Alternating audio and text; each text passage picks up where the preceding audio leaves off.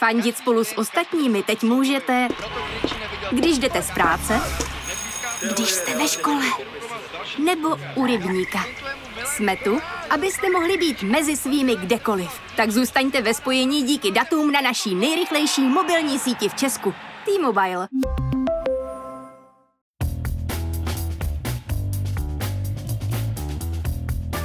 Je pátek prvního října a právě jste si zapnuli stopáž. Podcast z pravodajského serveru Seznam zprávy. Mé jméno je Jan Kordovský a tenhle týden mě pobavila webová databáze does the dog die tečka com. Pokud máte fobii z hadů, blízkých záběrů na oči, Santa Clausů, nebo třeba jen nechcete vidět umřít psího hrdinu, tahle stránka vám poradí, jestli se můžete na vybraný film v klidu podívat. Kromě toho jsem se tenhle týden bavil s kolegyní Terezou Šídlovou, která zblízka sledovala návštěvu Babišova předvolebního esa, maďarského premiéra Viktora Orbána. V dnešním rozhovoru se tak dozvíte, jestli Babiš míří maďarskou cestou, nebo Orbána jen cynicky zneužívá. Ale ještě předtím jsem pro vás jako každý pátek vybral přehled těch, alespoň podle mě, nejzajímavějších zpráv z uplynulého týdne.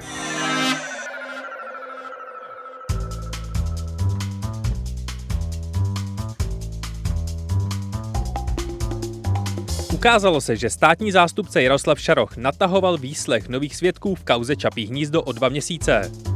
Městský úřad v Černošicích udělil Andreji Babišovi pokutu dvě stě padesát tisíc za střet zájmů, který vzniknul tím, že ovládá média. Policie šetří minimálně čtyři případy z deníku Jaroslava Faltýnka a Česká národní banka zvýšila úrokovou sazbu na jedna celá pět procenta. A vydržte, už je skoro konec.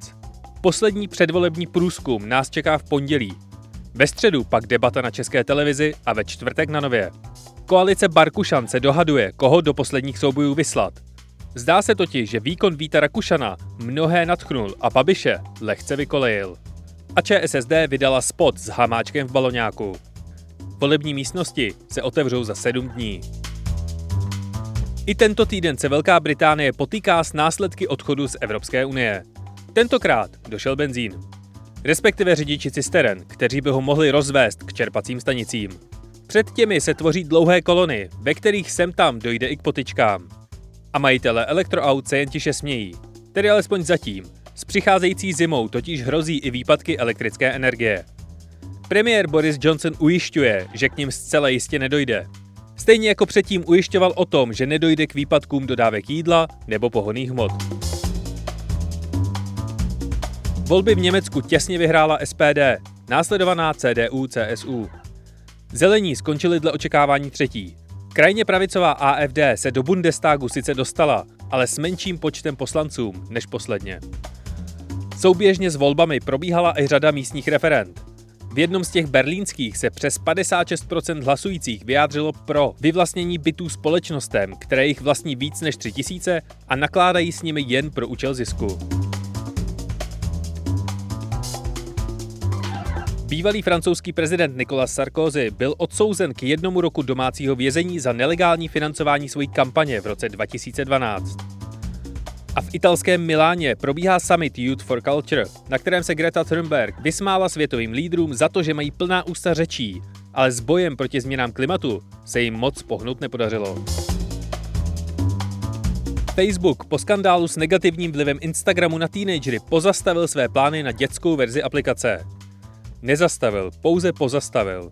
Protože Instagram pro děti, to je rozhodně něco, co tenhle svět potřebuje. Konkurenční TikTok mezitím oznámil, že na jeho platformě už je miliarda uživatelů. Ferrari podepsalo smlouvu s Johnny Ivem, bývalým šéf-designérem Apple. Jestli bude kreslit příští Ferrari F čtyřicet anebo flakon na vodu po holení s logem Ferrari, se zatím neví.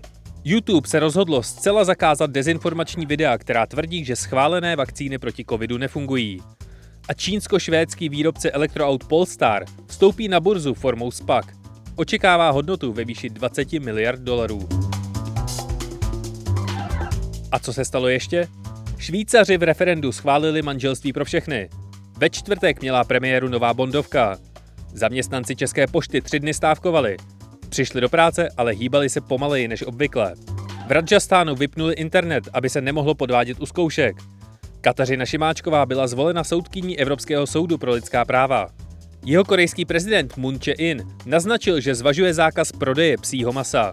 Testy ukázaly rizikové množství M D M A v řece v blízkosti areálu, kde probíhá festival Glastonbury. Drogy ohrožují místní vzácné úhoře. Americký úřad pro ochranu divoké přírody oznámil, že vymřelo jedenáct druhů ptáků, jeden druh netopíra, dva druhy ryb, jedna rostlina a osm druhů mušlí. Cena ropy poprvé po třech letech překročila osmdesát dolarů za barel. Miloš Zeman podepsal zákon, který vylučuje Rusko a Čínu z tendru na dostavbu Dukovan. Francouzi budou mít od příštího roku terapie hrazené státem a na Shakiru v Barceloně zaútočila dvě divoká prasata. A stalo se toho mnohem, mnohem víc. Ale nejdřív ze všeho si zařiďte volební průkaz. Jako poslední šanci máte ještě datovou schránku do páteční půlnoci a pak už jen osobně na úřadě v místě vašeho trvalého bydliště. To musíte stihnout do středy šestého října do čtyř hodin odpoledne. S voličským průkazem pak můžete odvolit kdekoliv v celém našem království. Teď už si ale poslechněte můj rozhovor s Terezou Šídlovou, která mi vysvětluje, proč k nám na návštěvu jezdí Viktor Orbán.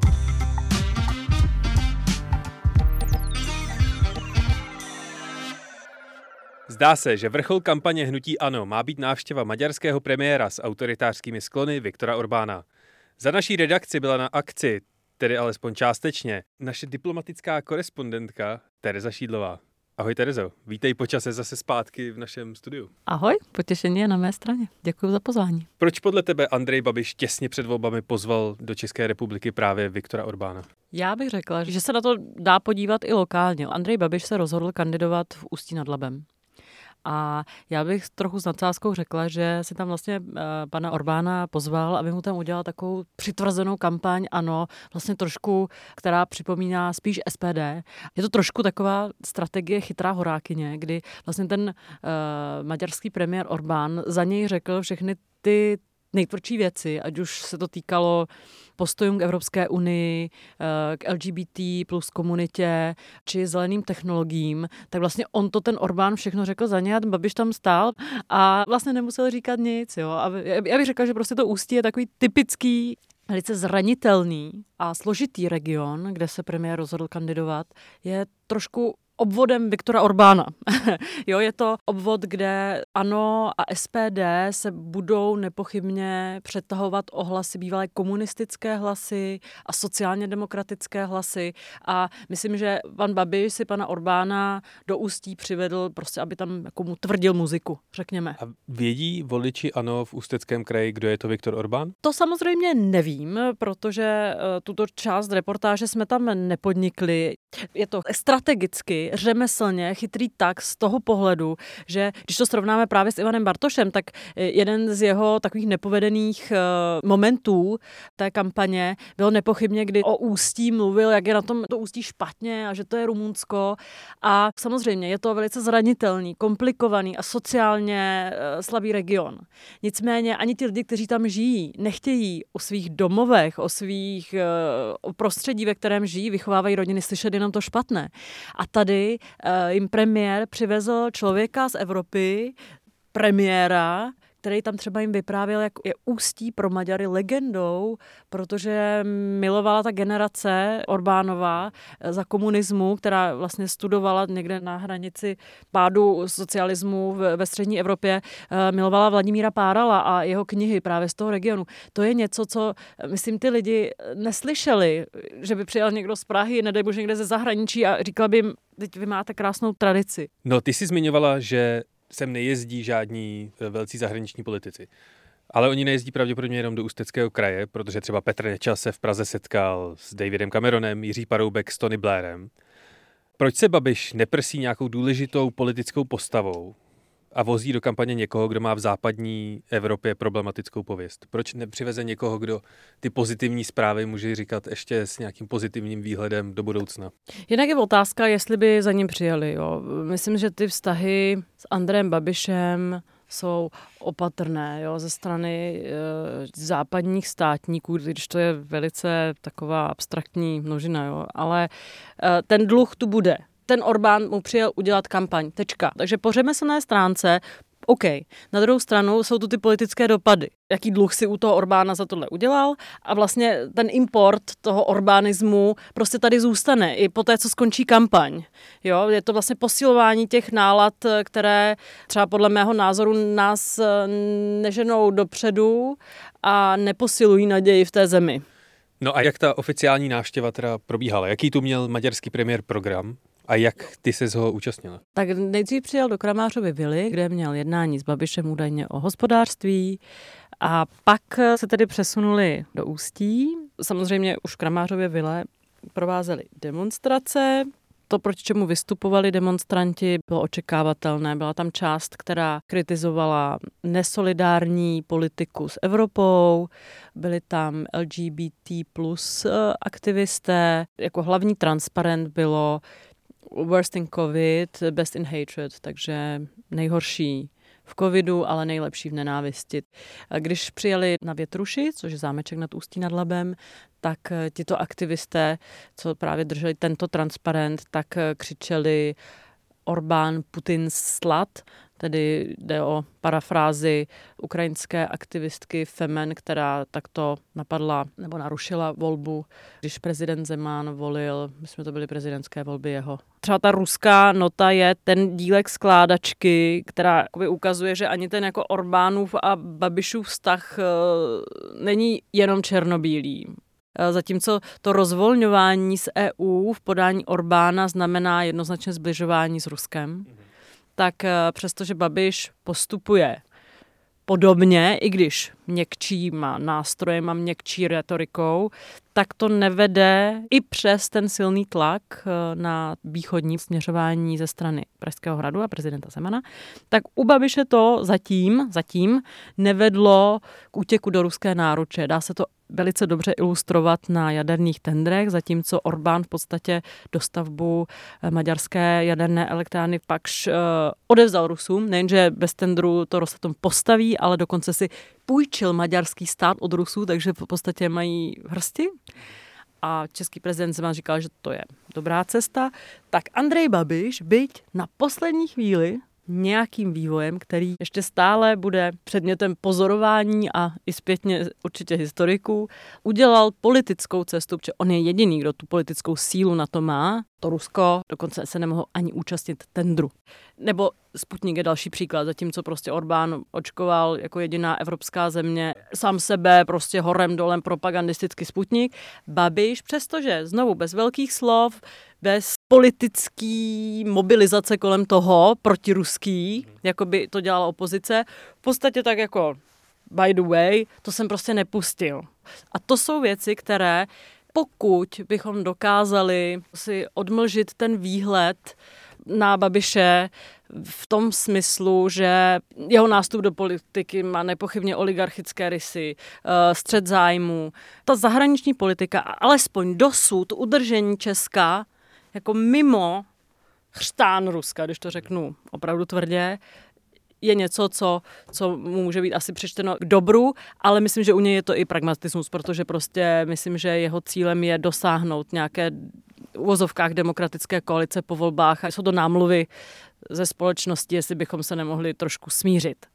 Můj dojem, ale můžu se ošklivě plést a můžeme tam mít orbánovskou koalici z S P D, to je jasné. Tak se ještě pojďme vrátit na Větruši, co tam spolu vyváděli Orbán s Babišem a co se potom ještě dělo poté. Jak jako ta prezentace uh, Viktora Orbána ústeckým spoluobčanům vypadá? To spoluobčanům ho vlastně neukázali, jo. Oni na té Větruši utekli. Když přijeli, tak se rozpršelo, byli tam ti demonstranti, mělo se tam fotit. Jo, mělo se udělat family foto s tím výhledem, který kombinuje tu sociální citlivost té architektury, industriální, ale zase s krásným přírodním výhledem, tak tam se měli předtím fotit. Bylo to na stejném místě, jako kde ANO zahajilo kampaň na té Větruši. A to nám vlastně utekli.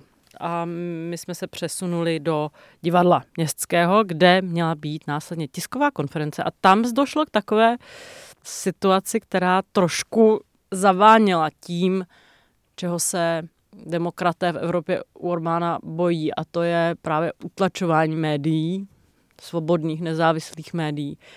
jsem tam potkala svoji kolegyni, novinářku Magdalenu Sodomkovou, která vlastně byla fixera reportérovi Le Monde, francouzského prestižního listu, a říkala mi, hele, nás tam nepustili. A já jsem říkala, jak to?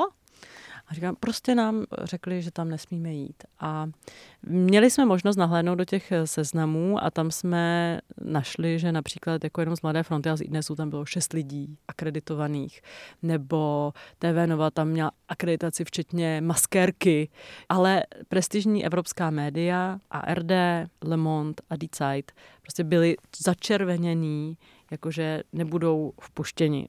A proč to hnutí ANO udělalo takhle humpolácky? Proč prostě nevpustilo ty novináře na tu tiskovou konferenci a prostě nevyvolalo ve chvíli, kdy se začaly klást otázky? Proč si říkají o takovýhle mediální humbuk tím, že nevpustí nějaké lidi na tiskovou konferenci? No, já si myslím, že to možná podcenili, protože ti novináři, přestože dostali, jak jsme se nakonec dozvěděli, dostali zamítavý e-mail z úřadu vlády, tak stejně přijeli.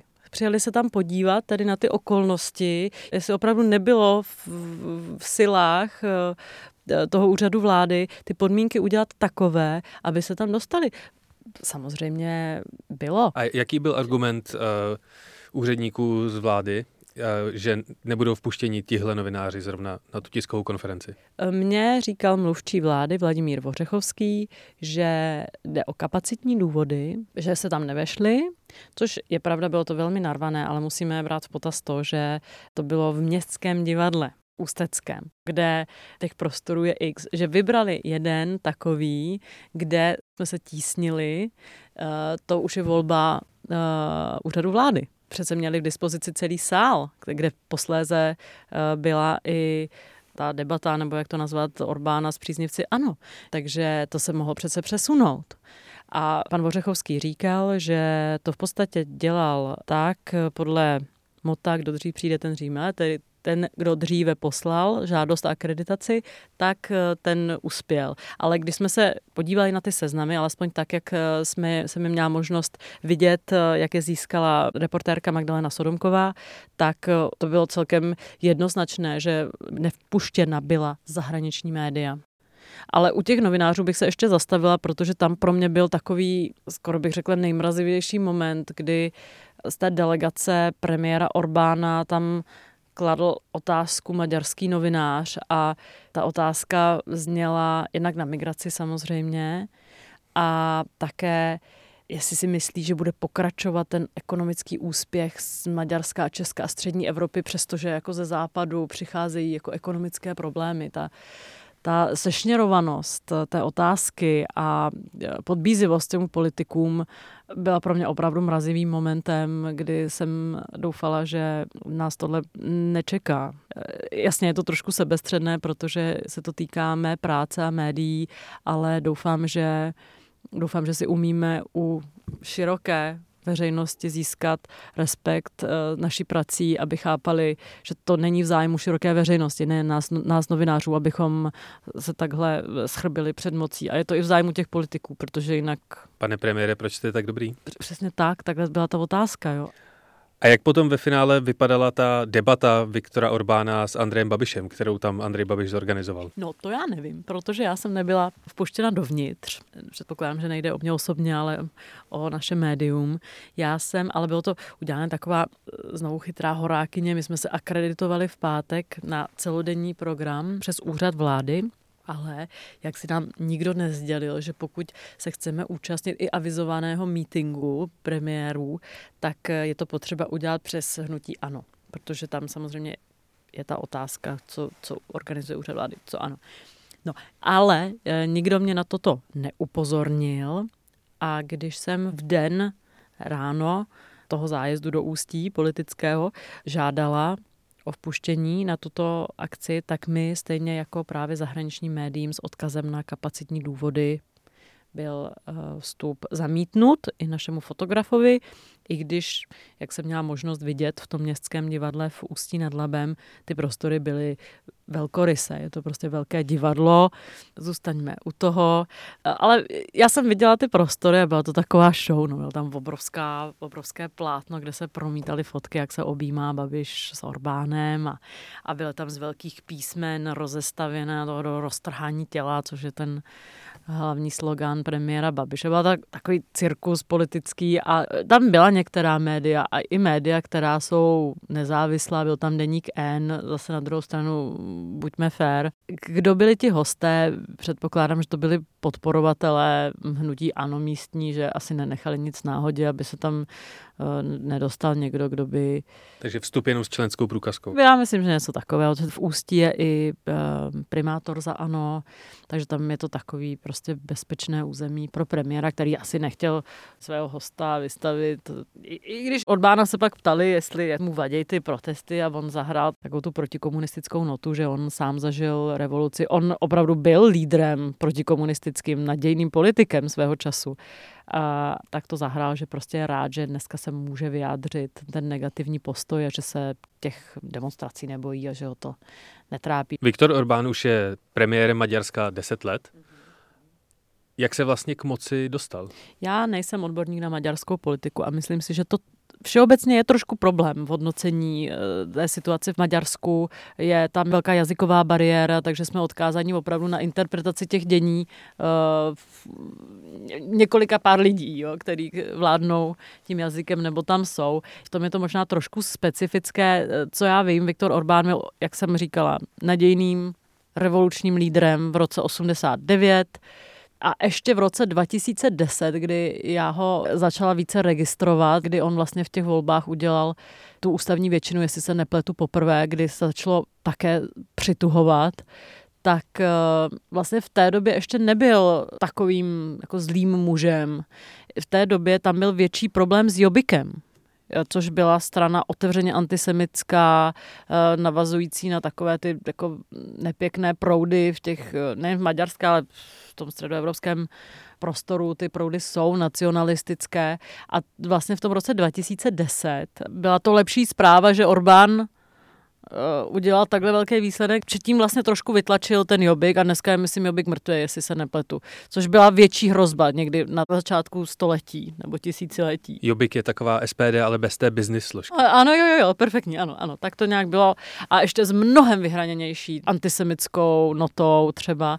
Jak v Evropské unii nahlížejí na Andreje Babiše a Viktora Orbána? Jsou už na stejné lodi, nebo jsou to dva různí hráči? Já nevím. Určitě jsou oba velice problematický z pohledu dotací. To je samozřejmě velice problematické. Viktor Orbán to má podobně jako Andrej Babiš, že no, za ním stojí nějaký biznis? To jsou rozlišné příběhy. Jo? Zatímco Andrej Babiš přichází do politiky jakožto bohatý člověk, který, řekněme, jednou z jeho motivací je si pojistit své obchodní zájmy, tak myslím si, že u Viktora Orbána, který vzešel spíše opravdu z nějakých liberálnějších, intelektuálnějších kruhů, to spíše působí, že ta politika je mu opravdu samotným biznisem. Tam třeba byla velká aféra s dotacemi v Maďarsku, pokud uh, vím, že se dotace používaly na nějaký projekt veřejného osvětlení a to získal Orbánův zeď. Jo, tam je takový nepotismus a samozřejmě existuje podezření, že vlastně ty všechny peníze jdou vlastně do nějakých firm, které víceméně vedou k Viktoru Orbánovi. Jo, že prostě pro ně ta politika je biznis. Zatímco pro Andreje Babiše, on tam spíš jako si ochraně svůj biznis, který samozřejmě vždycky byl nějak propojený se státem a s dotacemi, ale on ne, nemusí dělat ty zakázky, z nich si něco uloupne. Takže to, v tomhle jsou oni různí, nicméně to podezření z nekalého čerpání dotací je u obou, to je jakoby spojuje, to rozhodně. Nicméně zajímavé je, že třeba Andrej Babiš, přestože jako tady si v kampani a vždycky, co se týče třeba otázek migrace samozřejmě, se prezentuje jako největší buddy s Orbánem, tak on v Evropském parlamentu, což je jeho další mantra, že jo, předvolební, že nám tady ovládne v zemi Evropský parlament, tak on je v Evropském parlamentu v takzvané frakci, tedy jako v poslaneckém klubu, s francouzským hnutím prezidenta Macrona, což je absolutně proevropské hnutí, až jako proevropské populistické hnutí, že úplně opačné, jo. Že prostě Andrej Babiš je v tomhle chameleon, který jako nemá zábrany. V kampani se mi prostě hodí Orbán a proti migraci, abych si prostě udržel ty svoje voliče, ale vlastně v té Evropě je potom spojený, na rozdíl od Orbána, který vystoupil z lidovecké, tedy jakoby normální frakce, tak Andrej Babiš zůstává s Macronem mezi liberály. V Evropském parlamentu, kterým jako tady bouří pak doma, že nám bude vládnout Evropský parlament a, a tak podobně. Takže myslíš si, že se Andrej Babiš u Orbána chce inspirovat změnou ústavy a tím pojištěním toho, že on může dál vládnout? A nebo ho prostě jenom zneužívá? Asi bych si netroufala říct, že Babiš Orbána zneužívá, protože ať si o Orbánovi myslíme cokoliv, je to velký politik. Je to člověk s obrovskou politickou zkušeností. A Andrej Babiš, třeba politicky si myslím, že je těžká váha svou mocí, ale ne tím politickým backgroundem a umem, jo? Což ten Orbán umí. Jo? Takže bych si netroufla říct, že ho zneužívá. A, a jak jsem říkala, já budu sledovat, co za to bude chtít ten Orbán. Jo? A teď se nebavím o penězích. Jo, tam to, jsou, to je dluh, který vzniká prostě. Uh, Andrej Babiš nepochybně se příliš nedojímá nad důležitými atributy demokracie. Svědčí o tom jeho nákup médií. A jak bych řekla, oligarchický nástup do té politiky. A myslím si, že teďka jako velké téma těchto voleb a těch povolebních jednání bude, jestli je možné tento černý nástup do té politiky a všechny ty jeho problémy z nějakého důvodu, alespoň dočasného smíru v té zemi, jakoby amnestovat. Aspoň dočasně, jo. Zatímco ten Orbán už podle mě musí tu moc udržovat. Já si myslím, že by tam bylo velké riziko, že by, kdyby se dostal k moci někdo jiný v Maďarsku, tak to může pro Viktora Orbána znamenat velké potíže i co se týče policejních vyšetřování. Takže to udržení moci Viktora Orbána může mít jiné motivace. Zatímco jakoby Andrej Babiš podle mě, a je to jedna z věcí, která to Česko zachraňuje možná, stojí, podle mě stojí o jakousi amnestii, jak říkám, jo. On stojí o to, aby, aby si ho vážili na západě. On není jak Orbán, kterýmu to je jedno, protože prostě potřebuje přijet domů a tam si udržet svoje království. Andrej Babiš podle mě si na politickou kariéru myslel už jako kádr v komunistické straně, pak mu to překazila revoluce. Dneska podle mě touží pod společenským a politickým uznání. On opravdu dělá některé věci, které ani nemusí a podle mě doufá, že se mu to jednou třeba přičte k dobru. Nevím, nechci, nechci být naivní, zase na druhou stranu. Je to těžký pragmatik, až cynik samozřejmě. Tak na závěr, ať se nebavíme jenom o Babišovi, Orbánovi a volbách. Jak to vypadá s českým předsednictvím Evropské unie? Už se začíná aktivně organizovat a jak bude vypadat a jak to dopadne? České předsednictví Evropské unie je takové trochu v komatu předvolebním, protože znovu se omlouvám se, ano, ano, ale české, říká se to i českého předsednictví, což je věc, kterou bychom si měli naopak hýčkat, tak, protože to je velká příležitost, nevím, nakolik posluchači v tomto uh, směru uh, vědí, co všechno nás čeká, ale je to opravdu jedinečná příležitost se trochu do té Evropy vrátit, získat si tam znovu trochu respekt i se prosadit, i třeba témata, která pro mladší posluchače nejsou zajímavý, třeba ten Green Deal, který je z pohledu, je hezký, ale z pohledu českého průmyslu je prostě komplikované téma a my tam budeme mít příležitost do toho mluvit, moderovat ty debaty. Obrovská příležitost, nejen pé erová, estetická, ale i opravdu, co se týče toho kontentu, těch, těch, těch diskuzí. Uh, ale je to v, trošku v komatu předvolebním, protože se neví, kdo bude vlastně to předsednictví dělat. A to předsednictví samozřejmě se odvíjí od té politiky té vládnoucí formace. Jo, takže prostě pokud, pokud to bude, já říkám good luck Andreji Babišovi, pokud chce předsedat Evropské unii z S P D, jako ze stranou, která chce vystoupit z E U, tak myslím si, že to je přesně ten moment, kdy Andrej Babiš nechce tu ostudu v Bruselu, že by mu tam jezdili politici S P D, kteří jsou schopní jako mluvit o mikrovlnkách, ale já se se přiznám, že já bych nechtěla předsedat Evropské unii se stranou, která chce vystoupit a která je nevyzpytatelná a nikdy bych nevěděla, jestli by platila dohoda uh, o tom, co budeme v tom Bruselu prosazovat a kdy se bude dělat jenom kampaň na, na, na nějaké evropské akci pro uh, voliče, kteří Evropskou unii nechtějí. Jo. Takže, ale abych se vrátila k tomu, co jsem říkala, tak... Uh, Bude to prostě záviset, i to předsednictví se odvíjí od té politiky. Pokud to budou Piráti, pokud to budou Piráti ze SPOU, tak to bude taky zajímavá kombinace, protože samozřejmě Piráti jsou mnohem otevřenější tomu evropskému průměru, než je O D S, to je jasné, ale asi by se nějak domluvili. Ale bude se to prostě odvíjet od, od nich. Ty přípravy, víme, že už je připravené třeba logo, což je taková věc, která vypadá jako drobnost, ale ono je to pak na každém materiálu, na každý státník, každý úředník, který přijede, a my v tom můžeme ukázat, jestli máme dobrý nápady, nebo jestli tam uděláme nějakou nudu hroznou. Je to obrovská příležitost, ale všichni do toho půjdou až po volbách. Tohle byla Tereza Šídlová, diplomatická korespondentka Seznam zpráv. Já ti moc děkuji za rozhovor. Já moc krát děkuji za pozvání.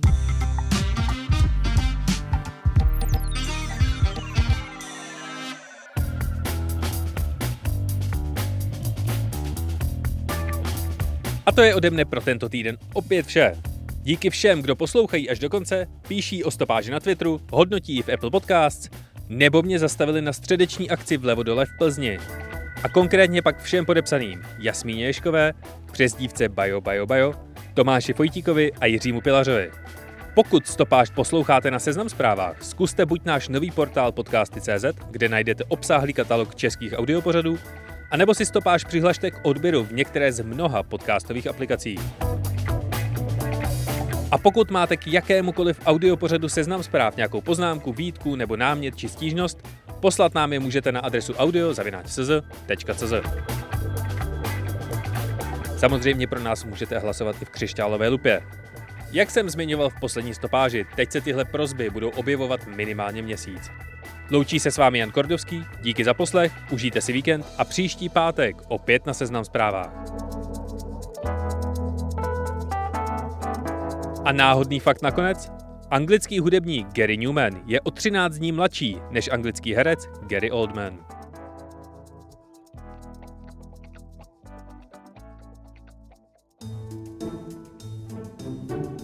Zprávy z Česka i zahraničí, z biznesu i ze sportu. Přihlaste se k odběru našich newsletterů a vaše e-mailová schránka bude vždy plná zajímavého čtení. Každý večer od pondělí do pátku posíláme Tečku. Chytrý souhrn toho nejdůležitějšího z aktuálního dění a výběr článků Seznam zpráv. Žijete fotbalem? Čtěte newsletter Notičky Luďka Mádla, fotbalového experta Seznam zpráv, o zákulisí českého fotbalu a sportu.